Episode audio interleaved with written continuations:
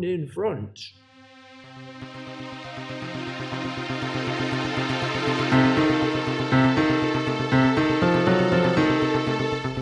Oh, Fogies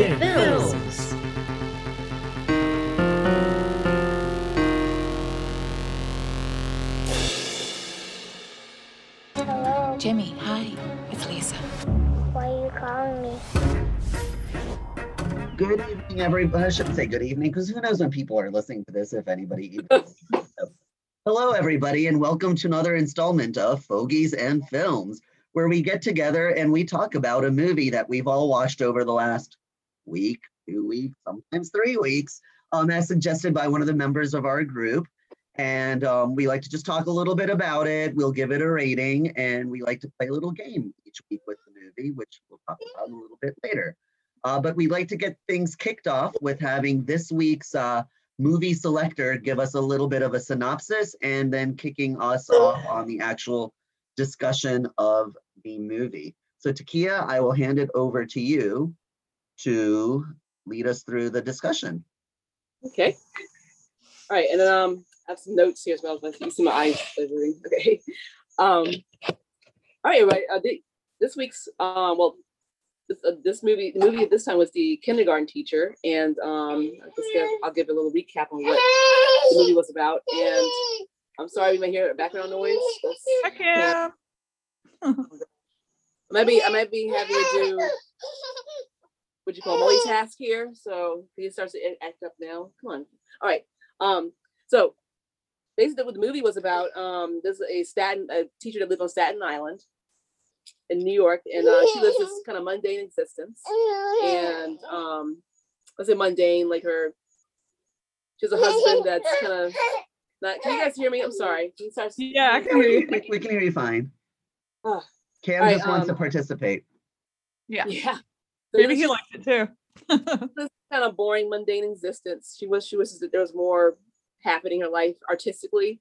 Um, she wants to be close to her kids, and she was just that kind of that they were more passionate and caring about thing about the extra artistic side of life. You know, um, instead of their phones and their friends, she was she was just that they were care about more about things. And um, she attends this poetry class, and uh, and she's and it was the teacher is trying to bring out bring all right so basically um yeah she takes this this poetry class and um she feels like her poetry's not as creative as the everybody else's and so these are just some of the things that are happening in her life right now.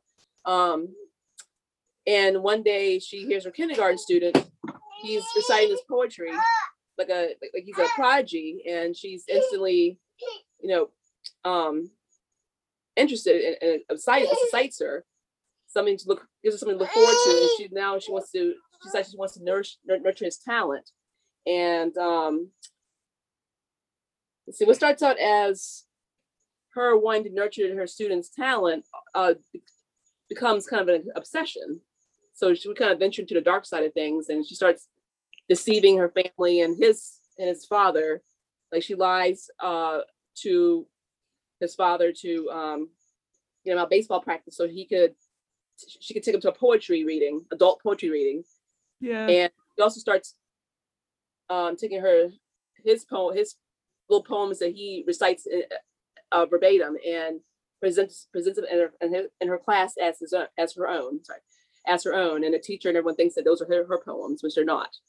Um, she also gives the, the child her phone number and wants him to call her when she he, he has a new poem that he comes up comes up in his head. And things just start kind of going downward from there okay? Um and then the last straw with her with his dad was when she um kept him overnight after the poetry reading and then he, he takes the child out of her takes the boy out of her class and then that's where she gets she kind of goes overboard she takes him to motel uh in a, up north and has plans to um take him over the border to canada so she could so he could be recognized for his talent, for his poetry. Okay. Um, and then that's where he calls 911. She under, under, underestimates him. He calls he calls 911 and um, realizes that that he's, he's being kidnapped. He knows he's, he knows these things, things. He knows these things even at age five. Okay. Um, she basically wants the best for Jimmy, this little boy, but the her desire for creativity and artistic expression is brings out these dark this dark impulse this dark impulsiveness within her and that's why she starts doing all these crazy things. And then i wanted to open up with um i have some notes here. Um do you think do you think this is a this movie was um involved someone that was had a, a, a stream obsession or was she already mentally unstable to start with start out with? Um so i guess maybe i'll open up with like what do you guys think? Obsession or mentally unstable so whoever who wants to take that on Is obsession over here? over here what I'm pointing at the right side of the video? Is this obsession? I, I go for obsession. I don't where- think she was mentally unstable.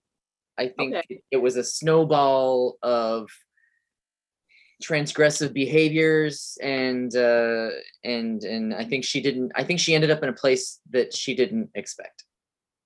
I okay think she was having a major, major midlife crisis. Yeah. Yeah. It was all the things between having the affair or sleeping with her teacher, and she sort of regrets, I guess, or the way that she raised her. Ch- I mean, it was her. She raised her children like she didn't. She wanted them to be a certain way, and they weren't, and they were kind of growing up. And then her husband was kind of a boring Yeah. doofus.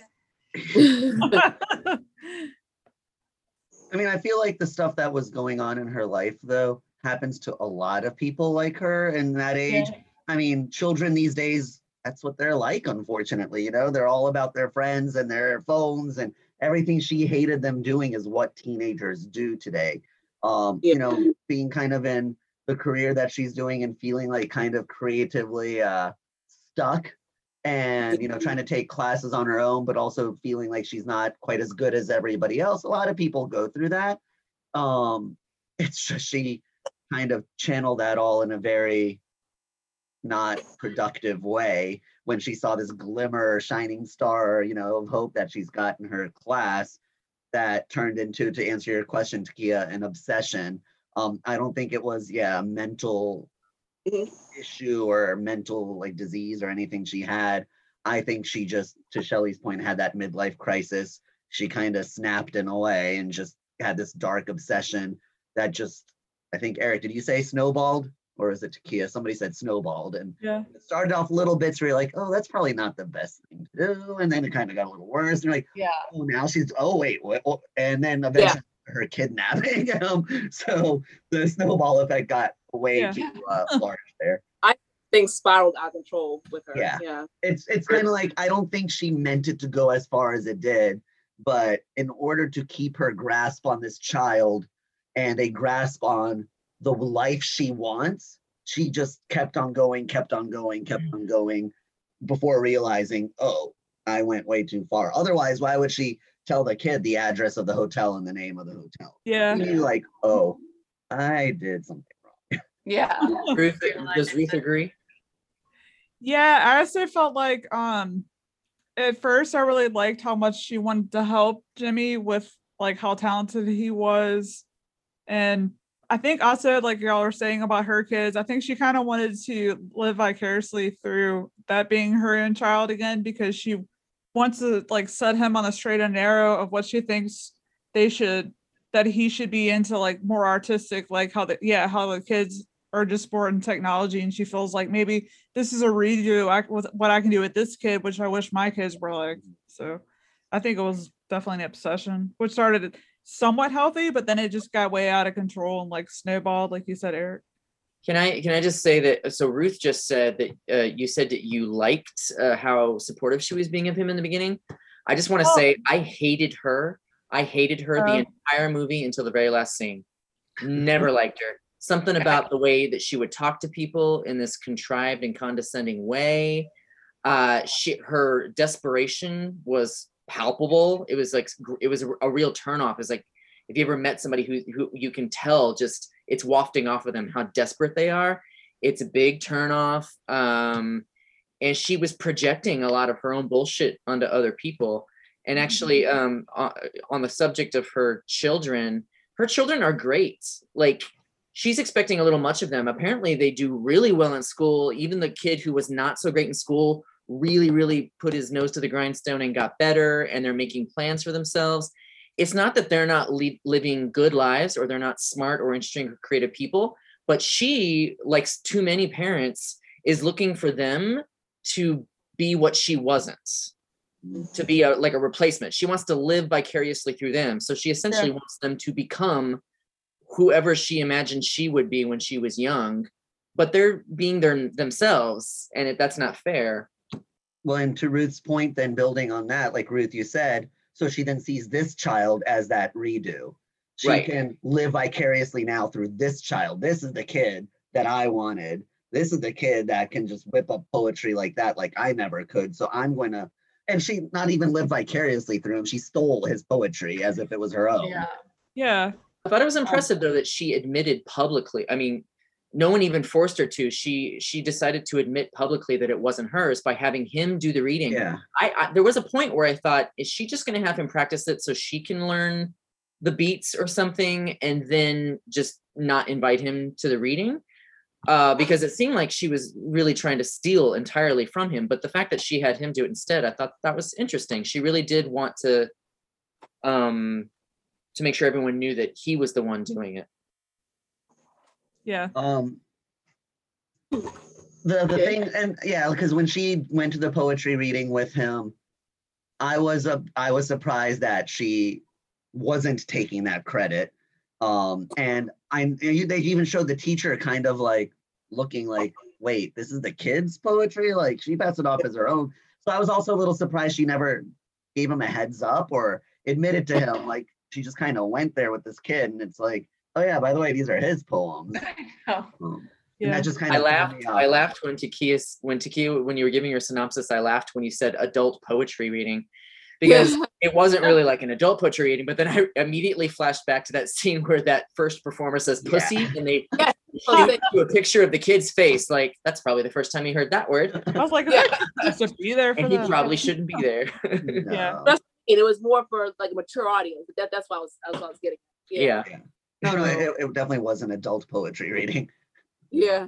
I will say, yeah, it also got progressively like I feel like at first she was trying to help him, and at first I felt like it wasn't. It was kind of weird, but it wasn't that weird. And then of course it gets weirder. Like, why do you take the child aside and talk to him in the bathroom? Like, you know, There were- there were a the lot of- relationship got weird. I mean, yeah, there different were a stuff lot like of that. odd moments where you I felt uncomfortable with like You like, shouldn't do that with a child. Like, I mean, come on. There was one And- moment where she bribed him with chocolate. She had a piece of she says, "Come with me with the chocolate," and I'm like, "Oh my god, you're bribing him now to come with you?" It's Yeah. really, it's like And- grooming for abuse. and taking his cell phone and putting her phone number Oh. in and saying, "Oh, I'm gonna put my real name in there for you," and whenever you want, and then like, at, And you know why she's doing it, right? Because she knows if with anyone looks in his phone, she doesn't won't want know them it's to know her. that it's the teacher. but it was really creepy, at least for me, when like it was at night and she called him and he's like, "Why are you calling me?" Yeah.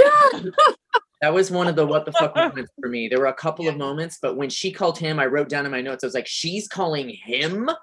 That is Yeah. incredibly inappropriate. Yeah. and she gets his nanny fired, who's nice enough, who he likes, and Oh, Yeah. and her reaction when he admitted who the poem was about. Oh yeah, that's the part. I love that moment because I, I wanted to talk about that one because y- you can tell that she she's been hoping her the 20 years she spent as a kindergarten teacher that she's been a sort of like inspiration for children who've gone on to do other things and she's probably was hoping this whole time that you know her student is naturally talented ch- talented but she's the inspiration. She's why he will do better.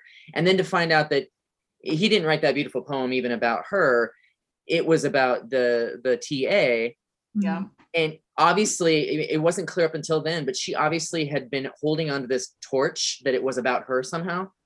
Yeah. that he, that he was recognizing her as a source of light and inspiration. But it wasn't. She's not even because she's she's one of those people that doesn't really have talent herself so they want to surround themselves with people who have talent. They want to be near that light even to like use it or abuse it for their own ends. And she so then she finds out not only does she not have talent but she's not even the inspiration for talent. She's not even a muse to anybody. No no she doesn't inspire anybody to do anything. I thought that at some point she was gonna go and try to get that the TA fired because of it. Because I mean, well, i thought she the got, ta was going to report her but I thought so too. I did think Yeah. that as well when she kept on noticing her taking the boy to the bathroom alone, waking him up to take him outside. And it's like, this is all very inappropriate at school. And I kind of think the TA should have reported it. Yeah. Um, then the kid got removed from the class before she had a chance yeah, true.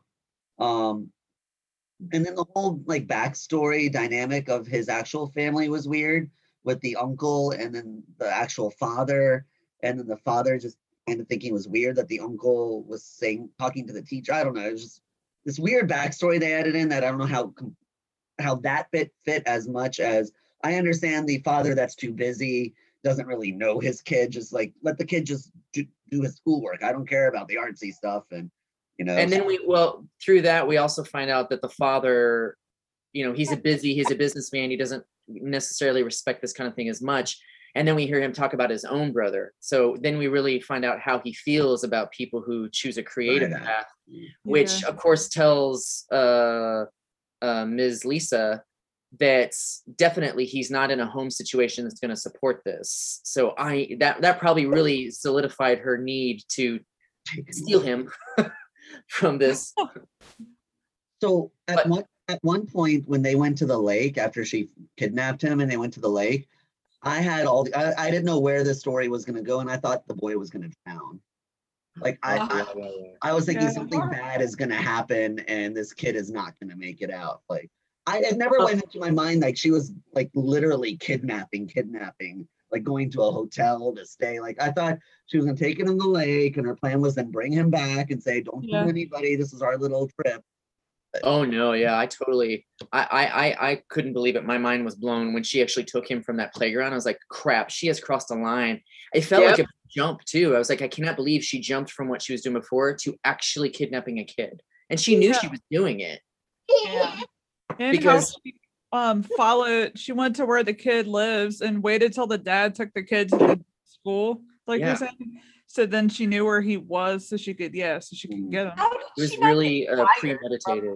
Job. If I had taken one of my students home to spend the night or not Oh, yeah. Oh my god. I mean, that's technically kidnapping right there. yeah. She, she just kind of got away with it because the father didn't want to make a mess and he just moved him to a different school. But you would think the school would have asked, why are you moving him? And he would have said, because your teacher is crazy. It's- Crazy. It sucks for the poor kid because he probably had friends and stuff.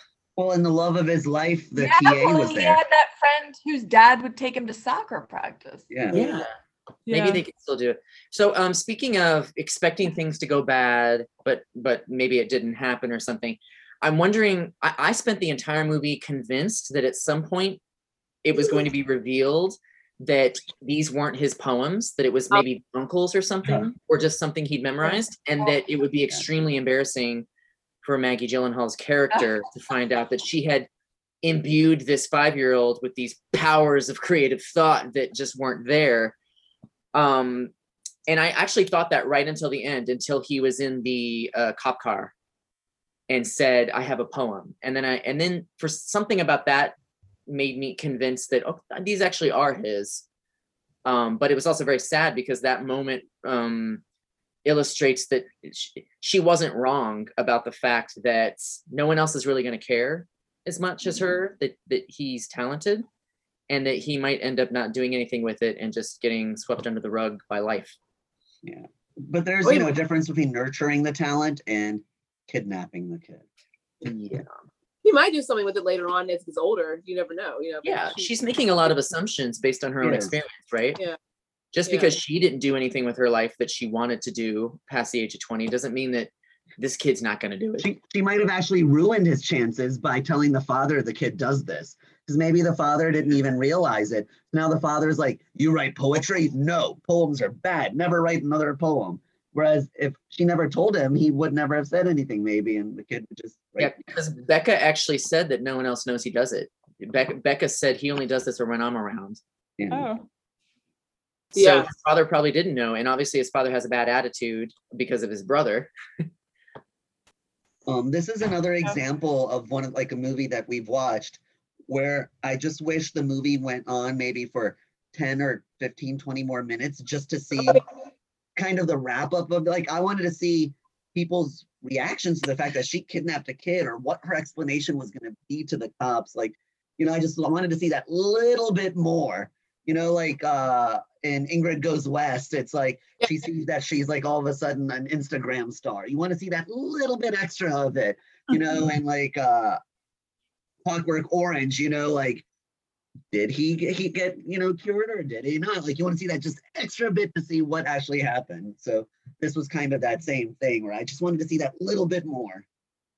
It's funny because Ingrid Goes West and this movie are kind of similar. Like Yeah. they both feature women who kind of keep doing things where you're like, really? Like, is that your choice in this moment? What's your end game here? And it I gets found really out of hand. Ingrid so much more likable. Yes, I I did did too. too. I I- like I said, I hated her. I as agree. a I time could not stand her. I hated her. And I just hated everything, hated everything about her. I didn't like how she treated her, her teenagers, like you were saying. And if she didn't like the way she raised them, then that's her own fault. But why does she? I hated it when she yelled at her son for joining the army. He wanted to, or the Marines or whatever. He wanted to. He was excited about it, but it wasn't what she wanted. That bothered me so much. Um, I didn't like her relationship with her husband. I don't think she was very nice to him. Mhm. And Well- obviously, he had an affair. Um, I think she blames him maybe for her life. but Sort why of could she not be happy with her? What what her life? Why could she not be happy with her life? Like she wanted to be a teacher. She was a teacher. I think She was upset that she didn't have what this creative outlet. She wasn't good at it. the impression I got was, and I, I have a, a theory, a controversial theory that this happens to a lot of people who end up as teachers, is that they wanted to do something else, but teaching was the next best thing so that they could still be involved with what maybe they learned to do, you know, what they mm-hmm. studied and what they were, you know, mm-hmm. passionate about. I feel like she may have just started teaching 20 years ago, expecting it to be temporary, or maybe she was planning to do other things. Maybe she got pregnant and said, Well, I just need a regular job. And then before she knows it, 20 years go by. And now she maybe resents her husband just a little bit because he gave her those children and they started that life. Um, she resents her children because they didn't and they didn't uh, break the cycle and do something different than she did. But Those feel- kinds of things. but Well, I feel like the As a teaching thing. Well, I was gonna say, I feel like the teaching thing though, it like in higher education, like you know, if you're specialized in certain field, but I feel like teachers, like for kindergarten, like lower school teachers, you're doing it because you love children, you want to help them grow, and you know, like that's kind of your passion, at least for that. I just don't think she had that passion, or maybe she did when she first started, and then just lost it. But that's nobody else's fault except her own. Well, I didn't mean to offend teachers. So Shelly and Taki, I know you're teachers. If you have thoughts Well- on Shelly had something that she was about to say. Go Okay. Oh, I I Fahad said exactly what I was going to say. Maybe maybe for higher teachers, but um, the the lower school teachers that I know and that my children have had, um, they love children. So maybe she was in the wrong job, but I don't think that might necessarily not be for the whole career. Well, no, I didn't say for the whole career. I said some teachers. Oh. Oh, okay. Um, also, also go too, ahead. Eric. Also, that could apply to anyone that, that goes into any type of job. They, might- they might have had a, an aspiration to be maybe an actress or something. oh, sure, sure, sure. Yeah. um, they had a good nine to five. So they, they go, you know, even like, uh, you know, lawyer, doctor, they may, there's some that, that are not happy doing that, but they want to make money and have a stable life, have a cushy job. Well, And then, and some that, that did, I did that. know what, well, the one that went, that went into making sandcastles. He wasn't happy being a doctor. He, he, he made sandcastles for a living. Yeah, I- True story. True story. But yeah, but I- I'm just, just saying that everyone doesn't, like, like you said, not just teachers, but uh, it could be any, any, any, um, yeah. career. Yeah. So And well, and I think particularly for this woman, I, I Yeah. her heard that was probably the case. Sure. and I I also have well, sorry, Fahad. I, I just wanted to, in case you're moving on, I just wanted to work this in. I also, well, I mean, this is partly because I have a very bad opinion of her, the character. but uh, there were several scenes where I could, um, I felt like the point they were trying to make was that she originally started this job because since she couldn't do something that involved, she didn't have her own talent and she couldn't do something else with her life, she wanted to be in a position to sort of shape young minds and be there to nurture. So she's considered herself like a fount of of whatever, a fount of support and nourishment for children. And there's specifically this one scene where she um she says, you know, she's just learned uh oh that Jimmy got moved to a new school. And she comes and she has the snack train. She says snacks, and then they show her standing there with the snacks held sort of like lower, and all the kids come up and take it from her. I feel like that shot is a metaphor for how she has uh, considered her job as a teacher, uh, but she doesn't really feel fulfilled by it the way that she thought she would. Yeah, and I, I mean, I think that's what it is, and I think it goes to like what Shelley was saying earlier that she's just really suffering from midlife crisis. Like Mhm. she may have had this passion, she may have gone into it to help shape these young kids because she herself didn't have that. But at this point, she's just realizing nothing in her life is what she had wanted it to be, and it's all just piling up at once into this Yeah. midlife crisis. It's not only men that have midlife crises; For sure. It's Maggie Gyllenhaal's as well. Anybody have a favorite scene that uh really was like I- I. I have I have a scene that I I liked and I did not like. Okay. It's when she took this the child into the bathroom. Um, Oh, I yeah. didn't like that she took him into the bathroom, locked the door, because I felt that's a very inappropriate situation to be in. But Yeah. I really did like her lesson on perspective. Um, I like that she said, "Let's get down and what do you see now? Look up." And I was Oh, like, yeah. yeah. able to see things like and you see differently. I was like, I've never actually thought of that that way. Like if I literally just like get down and look up, I it just I don't know, it was this weird like thing that just clicked in my head. I was like, oh, she just taught me. I like that scene. Yeah. How about Ruth? We, we we're not but hearing enough. Um, I'm trying to some think. Like, oh sorry. Who's- Sorry, Shelly, you were breaking up a bit. Oh, no, go ahead, Ruth. all right, no, you go ahead. I was trying to think of which one I wanted to to mention. So you go ahead first. No, I was just trying to think how she could have helped him to become a poet without crossing so many lines. And I was just thinking she could have given him some sort of recording or showed him how to record. He had a phone. Yeah. When you have a poem coming, instead of having to rely on people to write it down, he could have recorded it into his phone. Yeah.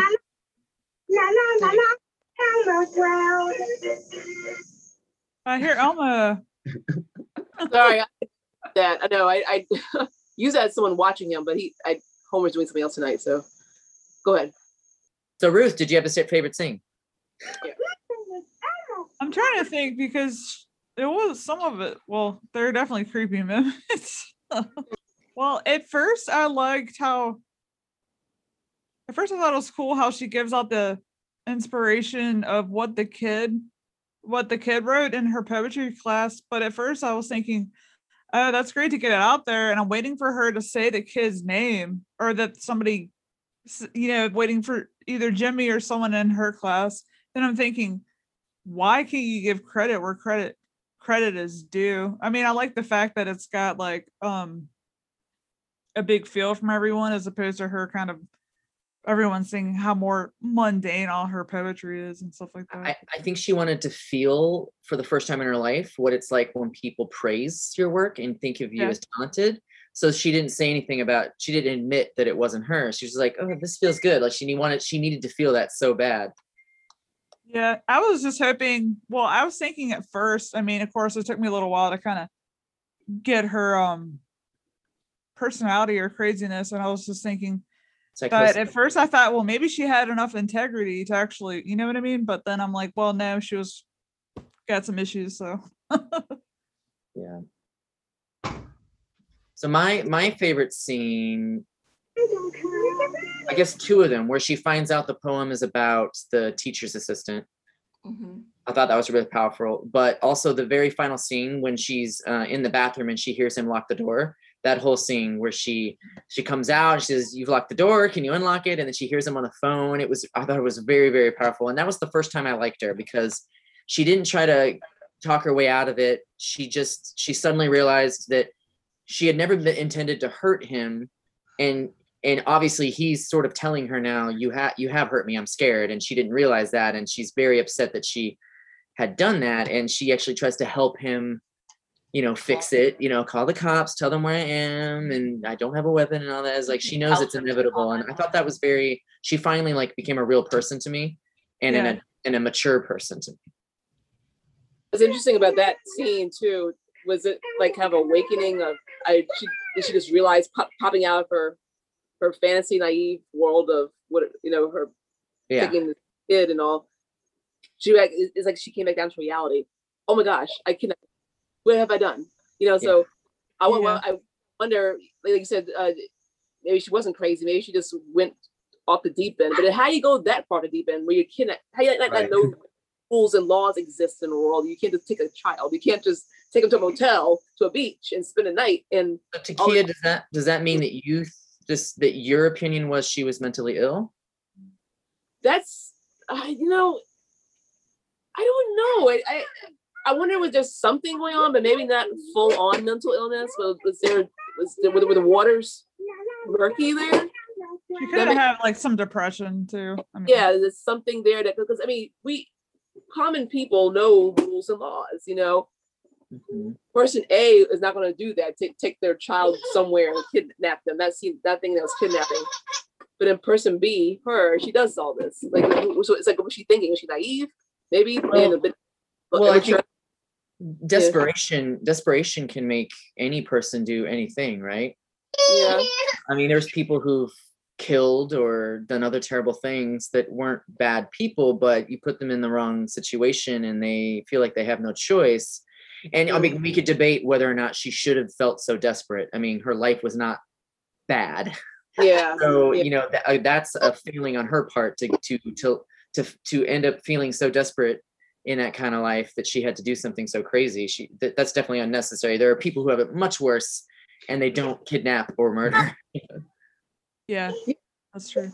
the desperation part is what I guess what maybe the underlying there. Like you said, why did she feel like she had to do do all that? When she just, I'm so sorry. Can you guys hear me? Yep. yes Yeah, you're fine. Why did she feel like yeah? The thing is, why did she feel like she had to do all this? So she could have just maybe even taken him to um maybe let's if his dad was gonna do anything, maybe to ma- like you have his- someone said earlier, have him have him record what he says, and maybe save it for later as he gets older, if he wants to do something with that. Yeah. Yeah. Um, maybe encourage him to take some poetry cl- courses as he gets older as well. I mean, there's so many things she could have done. And it, it- this was way off the deep end. Like, what was she? Were you thinking there? You know. So I think she wanted to make it about herself. She wanted somehow to be involved, like Yeah. intimately involved with it, like that. Yeah. So that it, she kind of, it was about her. Like, look, Yeah. look at. but it was she made it almost like sound normal. Oh, I was gonna take you over to the, the border to Canada. Yeah. I, I just, I, I just, it was just like it was just like every day, like, oh, you know, I'm gonna go get a Pepsi. I'm gonna take him across the border. so it's this naivety there. is Just the I, th- I think she felt like when that book came out and he was recognized as some sort of genius she would be like his Svengali and it would make Yeah. it all right. Every, that she probably thought like everyone will say that the means justify the ends as if I could just get him recognized by the world. yeah. Which it wouldn't. I mean, people would still say, well, you kidnapped him. It doesn't matter. Right. exactly. That's true. Yeah. So can we talk about uh too many boobs in this movie for me? I, I don't think the boobs were that necessary. I don't Why? think I don't think the see-through bra was necessary at all. It it didn't. I mean, maybe it explained her character that that's her way of trying to spice up her own life that she feels is very mundane. So in her mind, the way to do that is to just constantly walk around in a see-through bra. And then I wondered, does her does her, did her brother watch this movie? Oh, And then I wondered because I've seen I've seen Jake Gyllenhaal in a movie where he is uh, fully nude from the back, and I thought when you do a movie like that, can you ask the studio to make a version where they blur out the naughty stuff so that your family can watch it, or does your family just have to watch the naughty bits? I think they just have to watch the naughty bits and just hopefully look away. Yeah. when you're actors like I think Maggie Gyllenhaal. I mean, I've never seen Secretary, but I'm assuming she was in certain I'm uh, sure. scenarios and positions that maybe a family member might feel uncomfortable watching. So Yeah, uh, that must be a weird thing for an actor, right? yeah. I, I My mean, new yeah. movie's out, and my boobs are all over it. But Eric, if anything, it had inspired you for the evening. That's right.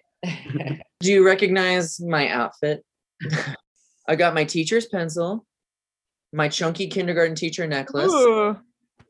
and I've got a bra that you can see my nipples through. I was gonna say, why does she always do that? And I got my I got my secret uh cigarettes as well. Dude, very sexy. Yeah. She showed her teacher her boobs too.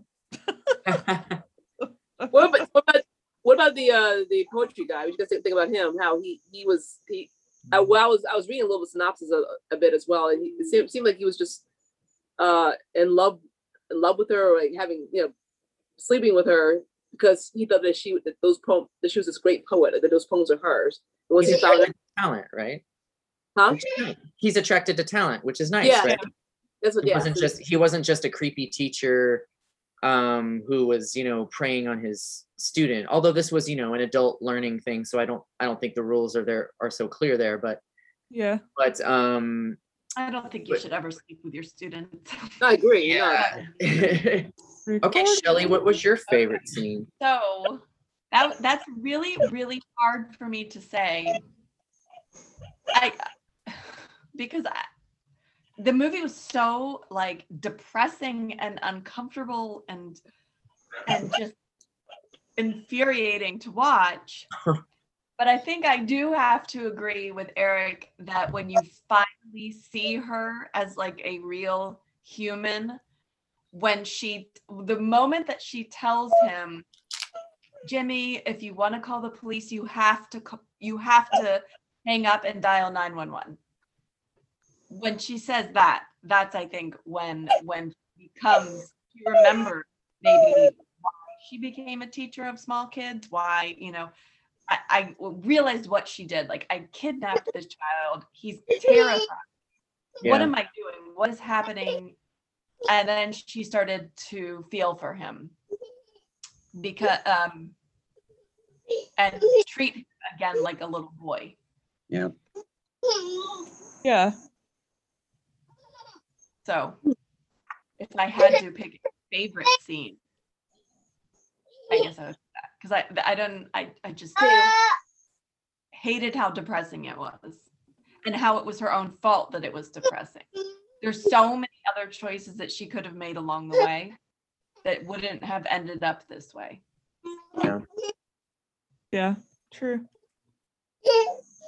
I, I guess to Fahad's point, uh, I didn't really want to see anything after this, except one thing. I kind of wanted to see the reaction of her family because this I must be a reaction. big shock, you know. Oh, Yeah. mom's going to jail for what? For kidnapping a kid? What? It- And it just- ever find out that she was unfaithful to him? no, I don't think so. Yeah, that's upsetting. But I would have been with Gael Garcia Bernal too. But, but now now's the time to tell him that she cheated on him because all he's going to be focused on is the fact she just kidnapped a little boy. Yeah. You might as well just get that out there too because that pales in comparison. That's true. It's very manipulative of you, Fahad. Well, I guess he liked she liked how passionate he was about things and she loved the attention from him. So but and Well, she doesn't wanted to feel her husband's boring. creative. and, He like, is boring. Yeah. talented. Yeah, exactly. He saw So something. why do you think that then she she admitted that it was Jimmy? Like, why do you all not think that she continued to have him write the poems, or and she recorded them, and you and you know he would have not found out. No one would have found out if she she could have used the little boy's talent and written a book of her own. Yeah, true. And I guess she's still she's still a good person and still a teacher and part of her goal was was definitely to relive her own childhood or adolescence or whatever it was when she thought that she might have greater things ahead of her. And she Mhm. thought oh I can make it happen for this kid. I can make people see and I can you know manipulate his father who doesn't support him and other people and we'll make it happen. And but uh, you know she did still like uh like we said she wanted to be a part of it right she she wasn't willing to like uh make come up with some solution with it she wouldn't be involved in right. so clearly there was some selfishness I still mean, she did use Yeah. the poems as her own in the beginning to Mhm. impress everybody in the class. yeah she called him like a friend that that just was so bizarre to me that moment when she calls him is like it was like he, he was a friend of hers like she she felt like she had no one else to talk to but this five year old boy Oh yeah, Oh my gosh. It was think, creepy. when she Yeah. was the c- cigarette and something happened at the cookout. She got she got mad at her, at her children. She went she stormed out and called the boy. like whoa, like just say Um, like Jimmy, were answer they me, please. smoking? Were they smoking marijuana? Yes, her kids were smoking marijuana yeah Yeah. Yeah, that was the part for me where I was like, good lord, you you you you're calling it a, a, a five year old. Yeah, that, that, I think that's my, my scene. Yeah, that's inappropriate. They're turning to a friend or something. I, I, I don't- I guess when I had a lot of adult friends, I guess or something, but yeah, that Do was you- weird. Do you guys think it's possible that she maybe invented the kid's talent a little bit in her or inflated the kid's talent a little bit in her own head? Because five year olds, you know, young kids, they have a very surrealist view of things. Um, they talk to themselves, they, you know, their minds are just more malleable and, and imaginative. Uh, and they make a point in the middle of the movie actually uh, when she goes into her teacher's office and he's reading out a poem and he says, Oh, a computer wrote that but you couldn't tell because it was just it was the it was abstract and opaque enough that you could listen to it and sort of mm-hmm. feel any way you wanted to about it but a human being didn't write it. And i feel like you know with the kid you know he had he was using language in a very interesting way but that might be something that he can't do when he's older. He might not have that kind of mind. Yeah, that makes sense. but she's hanging a lot of hopes on him. Yeah. For her. He might have been repeating a, a book he had read, a, a, a kid's book. I, was- I was thinking maybe that'd be the rev- revelation and he was just repeating lines he read in a kid's a storybook. i expected that to happen or but what, um, what his uncle didn't his uncle read poetry to him at night? Yeah. Yeah. And his uncle even has a line where he says, and sometimes we memorize certain passages. And she Uh. just glazed right over that. Yeah, exactly. That's possible, but I, I do like that that very final scene with Jimmy where he's in the cop car and the cop closes the door and he says, I have a poem, but there's no one there to listen to him. Oh yeah, that's, Uh, for me, I guess you could still interpret it in either way, but for me, that said, these really are his poems, and he's having a tough time today, so he's probably thinking of something really interesting, and um, Right. and that it wasn't just a memorized thing. Yeah. That's true. Who knows? Yeah. I think it's yeah, got talent. So Eric, what is this protein bar like part of the theme of this movie? Does this have some kind of a mess meaning? Um, she wants more substance in her life, ah, and she feels everyone is a little too frivolous and and unserious. So uh, you know, it's a very thick protein bar. I, I'm, I'm, yeah. And she, she needs energy after she slept with her teacher. there you go. Needs energy to run from the cops. Also, sorry, I just uh, to go back more on the creepiness. There were other moments that were creepy, like the fact that like it just felt weird with her and the boy alone in the hotel room, him taking a shower, then her taking a shower. Like it all was just very creepy. Yeah. oh, and once she changed into clothes, like she didn't go back in the bathroom to change clothes. She did it in front of the child. It was just all kinds of like right. Yeah, there were there were several shots like when they were swimming in the lake or the shower sequence, like you said, where it felt like it was just too intimate for two people. Yeah. You know, she's not his Yeah, mother. Teacher and a student for sure. Yeah. And I mean, it, it could just be, and we'll get to it when we get to the recast stuff too, but it could just be because you know she's a female teacher, it's a little boy student, and maybe we wouldn't have felt the same way if it was like a little girl or you know maybe it would have had a different i'm giving away too much for my recast but i'm just saying but it did feel creepy and maybe it would have still felt creepy but maybe a little less creepy i don't know.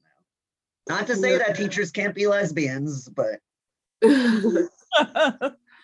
Um, it draws an interesting parallel though, because she, you know, it, it it's a very inappropriate relationship between her and her student, but then Yeah. she has her own inappropriate relationship as the student with her Uh. poetry teacher. right. I- It's possible that like, you know, she was willing to do whatever or say whatever to get the to get the attention from her teacher. Jimmy's probably the same way. Like he he just wants teacher to be happy and proud of him. So he's going along with a lot of things that how, how does she know that he is really comfortable with any of these situations? She's Right. kind of forcing him into it a little bit. oh, to piggyback what you were saying there too. Um, earlier scenes when she was taking him out to the bathroom and to the theater area, he was like, uh, she's just talking all this stuff about how what your talent is, your poetry, you, you, all this stuff, and he was like, "Can I go back? Can I go back to nap now?" Yeah. You know, Like a he's kid just doesn't you know, care. five year old boy. You know, he says he's poetry. Yeah. He's He's tired. But he was like, you know, he's a typical boy. Like, why is my teacher doing this? You know, he Yeah. probably he trusted her, but at the same time, I want to go back out and play with my friends. I want to take my nap. Like, leave me alone. At one point, she took him into the into the room from recess. And he was just kind of walking around and just like, and it's like i want to be in recess yeah, yeah. That, that was Yeah. kind of Let him be a child. right teacher i don't want to hang out with you It yeah. almost, it almost felt like she made up an excuse then too. Like I know he said like a bad word, but the other boys Oh, I yeah. can't remember if the other boys did too, but you know, he Right. said something he shouldn't have, but it felt like she was just waiting for a reason to take him out of that playground. So she used that Yeah. as an excuse. I, I don't think I think normally she would have just reprimanded him and he would have kept playing, but she was like, No, you have to come inside with me now because you've Yeah. He said ho. Or Yeah, whore? that's I think he just said ho because she oh. repeated it later. okay see I, I couldn't tell what he said i actually rewound it and i still couldn't figure out like exactly okay so that makes sense i didn't catch it when she said it later on I'm sure he got it from his dad. Working at that club. yeah Yeah. and maybe that's why she was wearing the see-through bra she's trying to practice for working in that club so she can another way to get closer to the kid because it's only his employees that are the babysitters She wants to be a go-go dancer. also like you know for her to show up at the uncle's work was inappropriate oh my Oh, god. you he's you could tell so how surprised. uncomfortable he was like I, Yeah. I need to get back to my my job and she's like then she gives him a hug and i'm just like Yeah. no Yeah. boundaries you Yeah. have no boundaries No boundaries at all. because i'm like you know what if you're like at lunch with him and you're getting the hug thank you okay but you're in his place of work like his coworkers are all there this strange woman that they probably don't know is now hugging him and you know like rumors can start for a poor guy and it's like what if he's married and all of a sudden this woman's there hugging him at work Yeah. With her see-through bra on. yeah Mm-mm.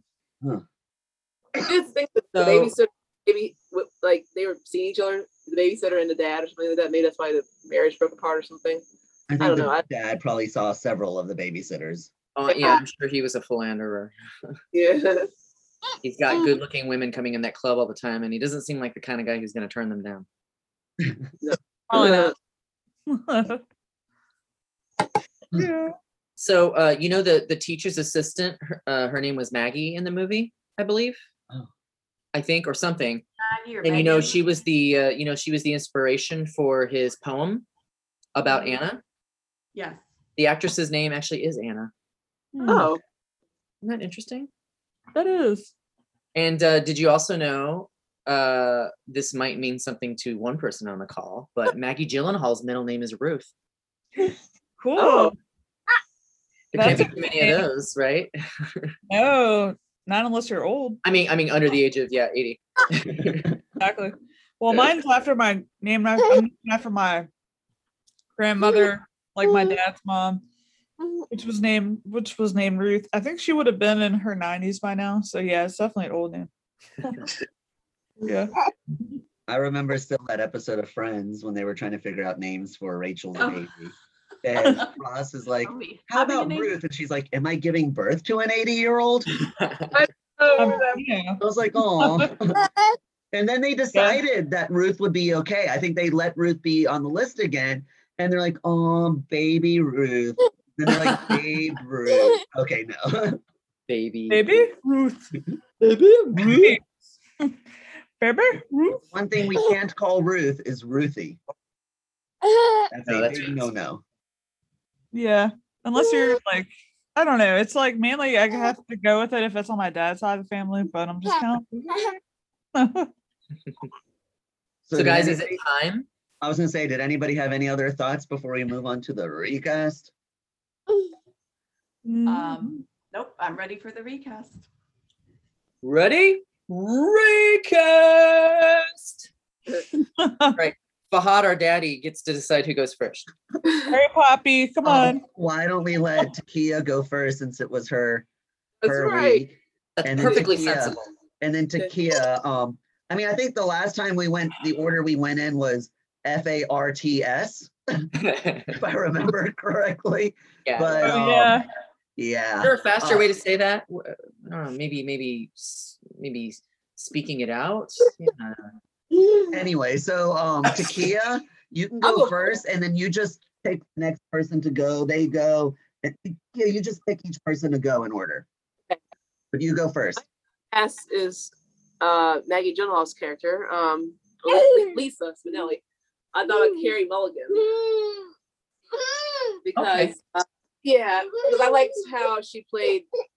She, I liked her direction. She went with the um, promising young woman. How she played as the strong woman. You know that she was. Uh, sorry, of course, every time I talk, he starts going at it.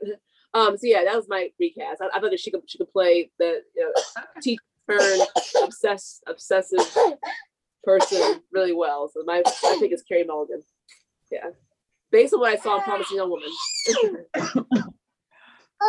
Yeah, I Um, think you would have pulled that off. yeah.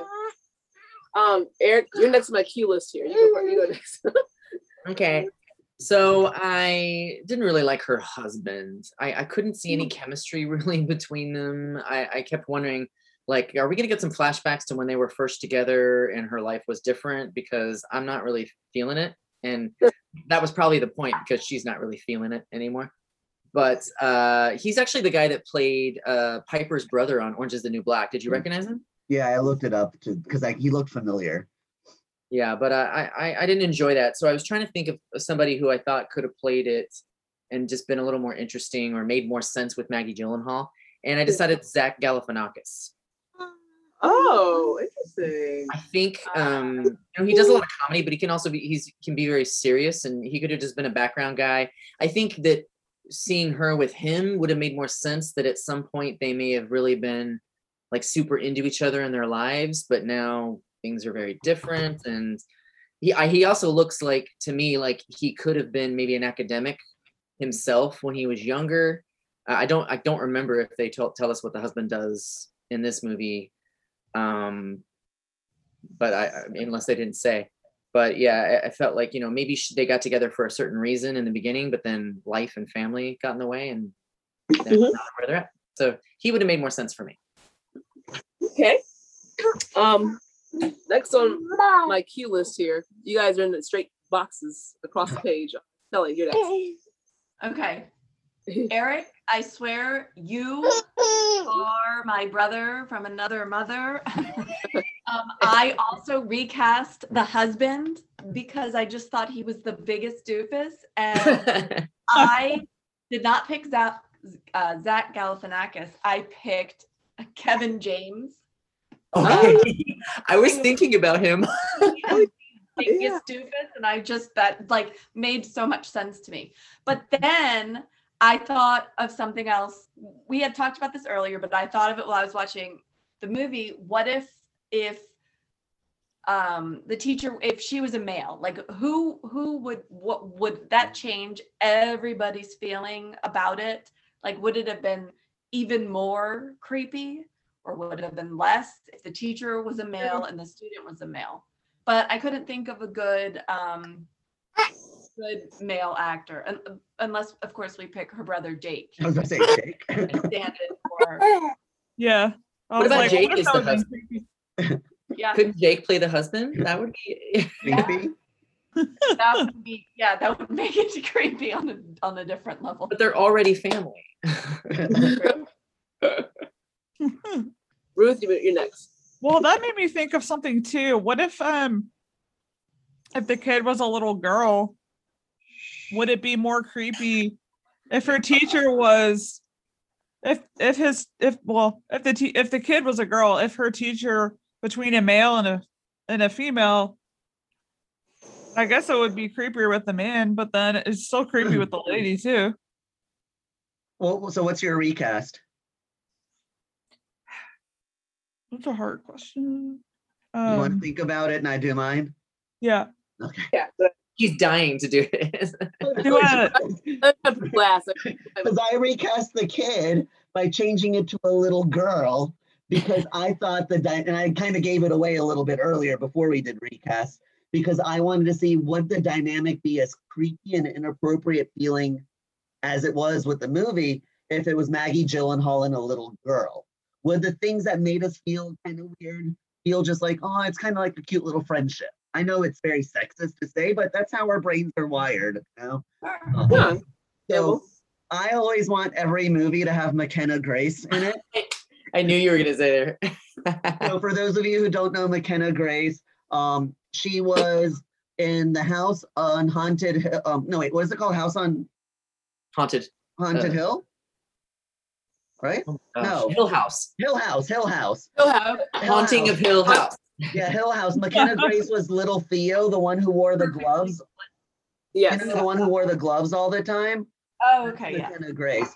And she always plays the young everybody. She was like Captain Marvel, the young Emma Swan. Um, she's the little boy's girlfriend in Fuller House. Um, she's in Handmaid's Tale. So she's like in everything, but a wonderful little actress. So I would like to have seen her at that age be the kid because I think she could pull it off. Uh, because mm-hmm. it's hard to find a kid that can pull that kind of stuff off in a believable way. And this little boy, I thought, did a great job. But I think McKenna Grace could have. But I, I wanted to see that dynamic between Maggie Gyllenhaal and a little girl because I think those creepy oh, elements we all felt that might have deterred us a bit and made us hate Maggie Gyllenhaal's character a lot more at times. Maybe it wouldn't have. Maybe it would have seemed endearing. Who knows? But that's what I would like to see. Um, I haven't seen it, but McKenna Grace is in that movie Gifted with Chris Evans. Oh yeah. And she plays a prodigy in that, right? Or of Yeah, I think she kind, I'm does, yeah. sure. Like a math prodigy or something. something like that. Yeah. Conjuring too, as well. The oh, Luigi. No, she, no, no, sh- she was in um Annabelle Comes Home. Oh, that's the one. Okay. Yeah. Oh, Yeah. She played the the daughter of the Warrens. wow. Gotcha. She's also in the new Ghostbusters. She's Egon's granddaughter. Oh my god. Ghostbusters. The new so Ghostbusters about that's yeah, the new Ghostbusters that's about to come out. She's Who's Egon's that? daughter, granddaughter. Oh. Okay. All right. Yeah. So Ruth. Ruth, do you have a Ruth? recap? I was gonna make a joke and say Shirley Temple, but I don't know. Animal crackers in my soup. That's a beautiful poem. then rabbits loop the loop. oh my gosh. I'm trying to Ruth, think. I mean, that's fine. Like Eric said earlier, like if all else fails, just find something funny, and you did. I yes, there was a lady I was gonna consider about um to be the teacher, but she's in, been in some British TV shows that I've watched. Um, because I'm I like watching some of what like mm. the crime kind of ones or like detective stuff. And I can't think of what her name is, but she's been in a lot of stuff, and she can come across as like kind of innocent and sweet, but she's like, but she's definitely plays roles where she's crazy. So it's kind of like how she can kind of. Are you talking about Anna Friel? It could be her. I have to look in- her up. She's in Marcella, which is a like Nordic noir crime drama. Um, but she's been a lot of other stuff. She was on Pushing Daisies way back in the day. But yeah, she can she she has this kind of sweetness about her, but she like on Marcella, she's psychotic. Um So yeah, she I think she could have played that pretty well if that's who you're thinking of. It might not be the same girl, but it's I'm sure it's the same type of actress, but I'd have to look her up. But it's kind of like the same type of synopsis. But um yeah, something kind of like that, just kind of even more edgy, I guess you could say. Mm. See how it might kind of turn out. So you wanted her to go full mental ill, mentally ill. Well, I was just kind of I mean, I don't want that for the child, but I would just be but I would just be curious about how that would end up. I mean, it would definitely go for a the movie would go for a different turn for sure. But hey Cam, Cam, if you need to call the police, you have to dial nine one. Lincoln, if you have to call the police. t- Please tell them Ruth does not have a weapon. Uh, exactly. oh me. I think that So was all very good recast. What do you think happens to her? Like, does she go to jail? Does she plead I- and she can never be a teacher again? Like, what do you, does she get divorced? Yeah. I was trying to figure that out too. I think it's the latter that you said, Shelley. She probably finds some, some kind of a plea deal and just never is able to teach again. Um, although I don't know, kidnapping a kid. It's, I think she's going to jail, you guys. Yeah. yeah. Oh, Probably she's not going to be a teacher again. Charges, right? If he Yeah. says I He better. but yeah, I think everybody's uh recasts are fun. I always like to play with, like Shelly, you were thinking of with the teacher switching the gender, with me with the kids switching it, because I think that could really change the dynamic a lot of the movie and our perception of it, even if everything else stays the same. Um, oh yeah. So I guess in that in that scenario, it's Jake Gyllenhaal and McKenna Grace. in one scenario, it's Jake Gyllenhaal, McKenna Grace. In another scenario, it's Maggie Gyllen- Gyllenhaal, McKenna Grace. Another scenario, it's Jake Gyllenhaal and the boy that was in this movie. yeah. And see how it all plays. And three or however many different movies that would make everything Yeah. different. Although I don't know if I'd want to watch all the movies or if they're the No. exact same minus that, but we'll, we'll divide and conquer. okay, so Takia, do you have any final thoughts to wrap up your week before we do ratings? Uh, I this, this is very um. It was being a teacher. I could relate, with this movie, not relate in terms of her obsession with her student, but just the fact that it was um. But it was a, a profession of a teacher picked for this particular. Well, which makes sense because it was her student. So um, I, I, I like I like the movie. I I um I like I like the direction it took. It went it went from how she went from um I guess what she thought was a normal thing to to support her student, you know, nurture his talent to all of a sudden go into some kind of yeah yeah boring obsession. So I like that whole thing behind it, and that's pretty much all I had to say about it. Um, yeah, I like Maggie Gyllenhaal's character. I like how she how she acted in, in the in the role as well, and um, yeah, I like the scene with what would happen in the end. Like someone mentioned earlier about the I guess the reaction of her family and whatnot, but um. I figured too that's also left to imagination because we all assume it pretty much what's what what what what, what would have happened. So It's not going to be that's- good, right? No, that's my thoughts about. it. Yeah. Um. Yeah. So like I said, being a being a teacher, being a teacher myself, I yeah, I definitely enjoyed this film. okay. yeah. But yeah, I every, want to know if you all think that midlife crisis crises like this, how often do you think they really happen? Do you think it, that they're exaggerated in movies and on TV? Um, I mean, do you think that they are this severe often? I'm just curious what you all think. And do any of you all think like have those feelings yourself? And I guess you So- don't have to share. Well, subtract subtract the kidnapping part. and yes, uh, it all makes sense. I probably wouldn't impose my problems on other people the way that she's doing. But but yeah, I mean, Yeah, I get the feelings, but I don't. I, I don't get the actions.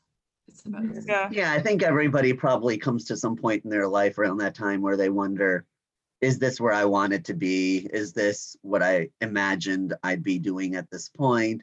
but yeah, I, I don't know how common it is that what you see in movies and in TV shows, if that actually happens, like you were saying, like maybe it's the thoughts, but the actions probably don't happen as much.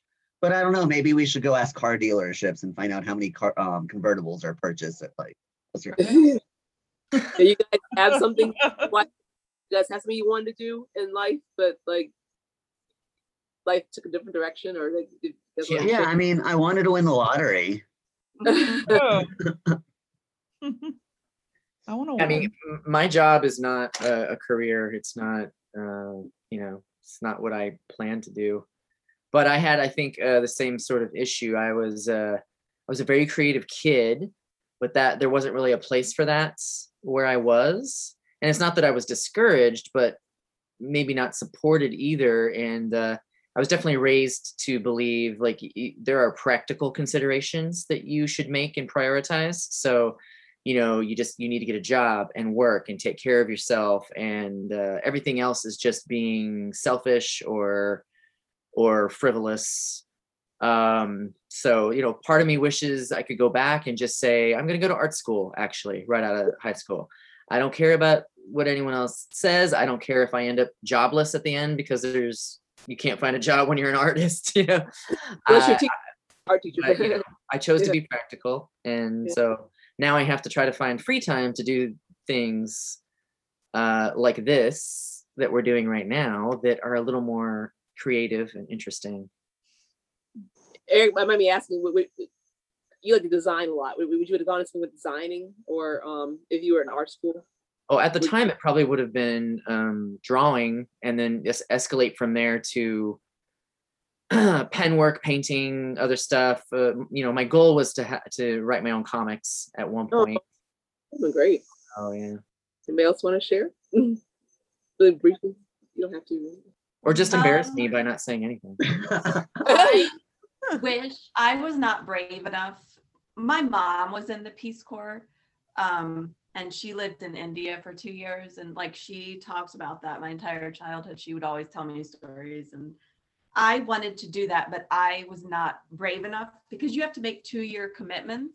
And Oh, yeah. so I was looking at it at the end of college, but I wasn't brave enough to to leave for two years. And I kind of wish I would have.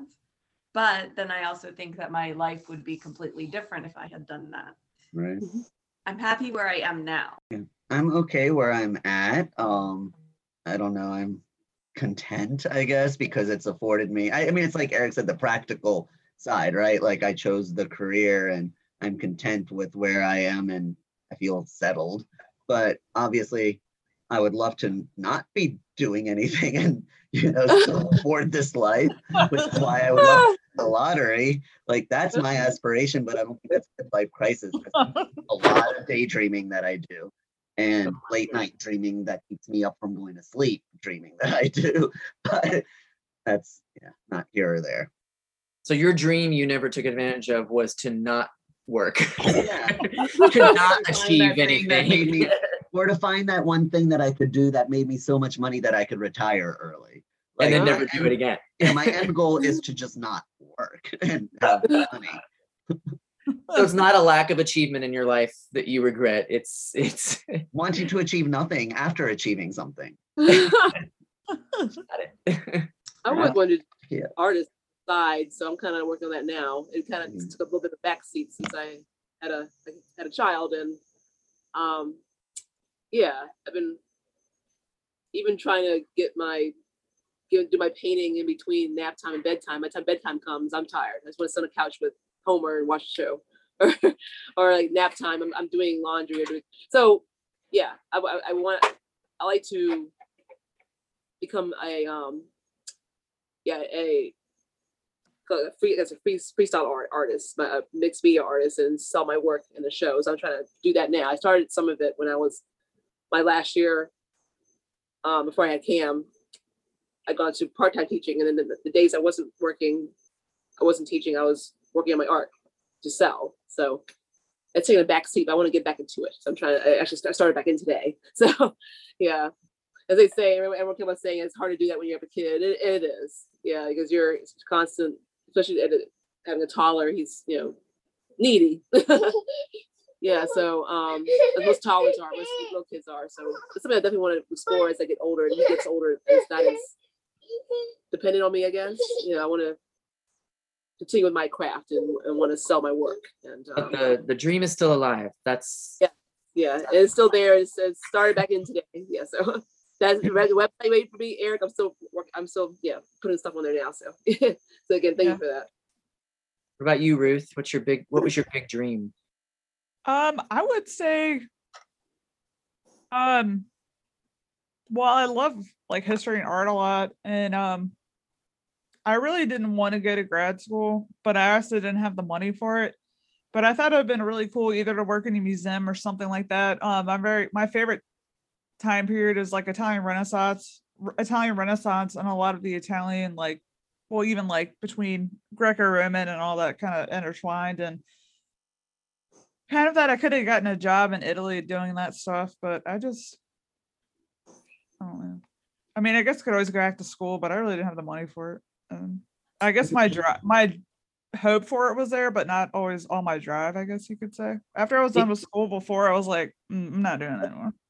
If you if you found a, a three year old that whose finger painting was really incredible, would you kidnap him for this? Uh, I have to go take take him to show um some what's his face um Michelangelo's work at the Sistine Chapel. oh, in Italy, take him to Italy. No, I wouldn't do that. but like this is a grand this is a grander scale you could really work with. And you know, I don't know how many years it's gonna take with your finger paints, but I'm just Perspective. Perspective, Jimmy. Exactly. Look up here. Look how big this is. We have to get on a ladder so I can move your move you up. And all he wants is apple juice and his animal crackers. That's all he wants. He just wants to take a nap. yeah, exactly. That's all he wants. He's five. All right, so are we going to put in our scores? In the chat, yeah. In the chat. Don't hit enter quite yet. Don't hit enter, just type in the number. And this is zero to five and quarters are allowed. Okay. You're welcome.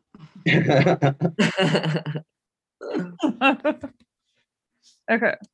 Is, and just, I guess, put your thumbs up when you put a number in. My thumb looks weird. Does it look weird? It's No. bent backwards. It's like that. But I think mine is too. So now I'm like all self-conscious. Um, okay, so in five, four, oh, hit enter when I get to one. In five, four, three, two, now, one. Takia had already put hers in, but oh, shoot. You're fine. come on! I, I thought I pushed a. I, thought, I, I don't know what happened here. Sorry. okay, our accountant will tabulate. Oh, yeah. Um, hold on. Yeah, Shelley, if you can read them to me. Four, Uh-huh. three, three Uh-huh. point five, 3.5, three point five, and 3.5, three point two five. 3.25. Divided by, how many of us are there? Five? Yes. yeah. The total score is 3.45. 3.45. So 3.5 theoretically. So do we get to hear the next movie? Yeah. Are you Oh, guys yeah, ready? so we'll turn it over to Ruth. All right. So I picked a foreign film, and n- as long as y'all are cool with that, and no, it's not in Spanish, it's in French. Um, it's called The Intouchables. Um, it's about a quadriplegic, quadriplegic, if I said it right. Yeah. Guy that um, um, Yeah. so basically he's kind of not as unhappy spirits and stuff like that. And this guy um, from the projects comes and he's basically just trying to, they needed it like someone, a caregiver to help take care of him. And he basically um, goes in and just kind of needs someone to sign off that he's looking for a job. And um, he ends up getting it. And it's just how much more life he brings into his, into his life and how much more he feels like he has he gives some more like confidence and stuff like that and um it says for some reason on netflix untouchable but yeah but it is un- but it's untouchable yeah um Intouchable. Maybe it's the French. Yeah, Intouchable. maybe. Is it- is yeah it well i never took french but um Yeah, and what's interesting is the name Omar Sy looked very familiar to me. So I looked it up, and Eric, he was Bishop in X Men: Days of Future Past. He looked a little familiar too, I, and I, the name sounds familiar. So he was Bishop. Wow. Yeah, and and he's also been, I think, he was also in Jurassic World. Oh, He was also in yeah Days of Future Past. yeah. The, the French the French uh, name is Intouchable. Uh, Okay, well then I'm sure. it's- You know, I'm not a good French person, but so really giving us your first There's foreign language also film. a movie called Untouchable about Harvey Weinstein. Yeah, that's why I was like, oh, I hope it doesn't get all mixed up with the other one. yeah, I don't know. I'm kind of short and sweet, but is there anything else y'all think I need to elaborate on, or we'll just kind of just see how Nope. everybody's into it? Or our first foreign language film is subtitled, right? yes, Yay! yeah, I'm yeah. I I need to. I'm excited to watch it again. So I feel like it's really good. Alrighty, sounds good. cool. Thank you, Ruth. You're Right. welcome. Well, I think that uh, wraps up our uh, this uh, installment of Fogies and Films. Uh, thank you, everybody, for the great discussion. Uh, we will uh, be meeting again next Thursday. I don't think anybody has issues with that date. Uh, so that'll give us one week to watch this movie. Um, and we'll get back together and chat about it. Any Perfect. anybody? What? Okay. Okay. See you in a week, everyone. Good night. Bye. Bye. Bye. Good office.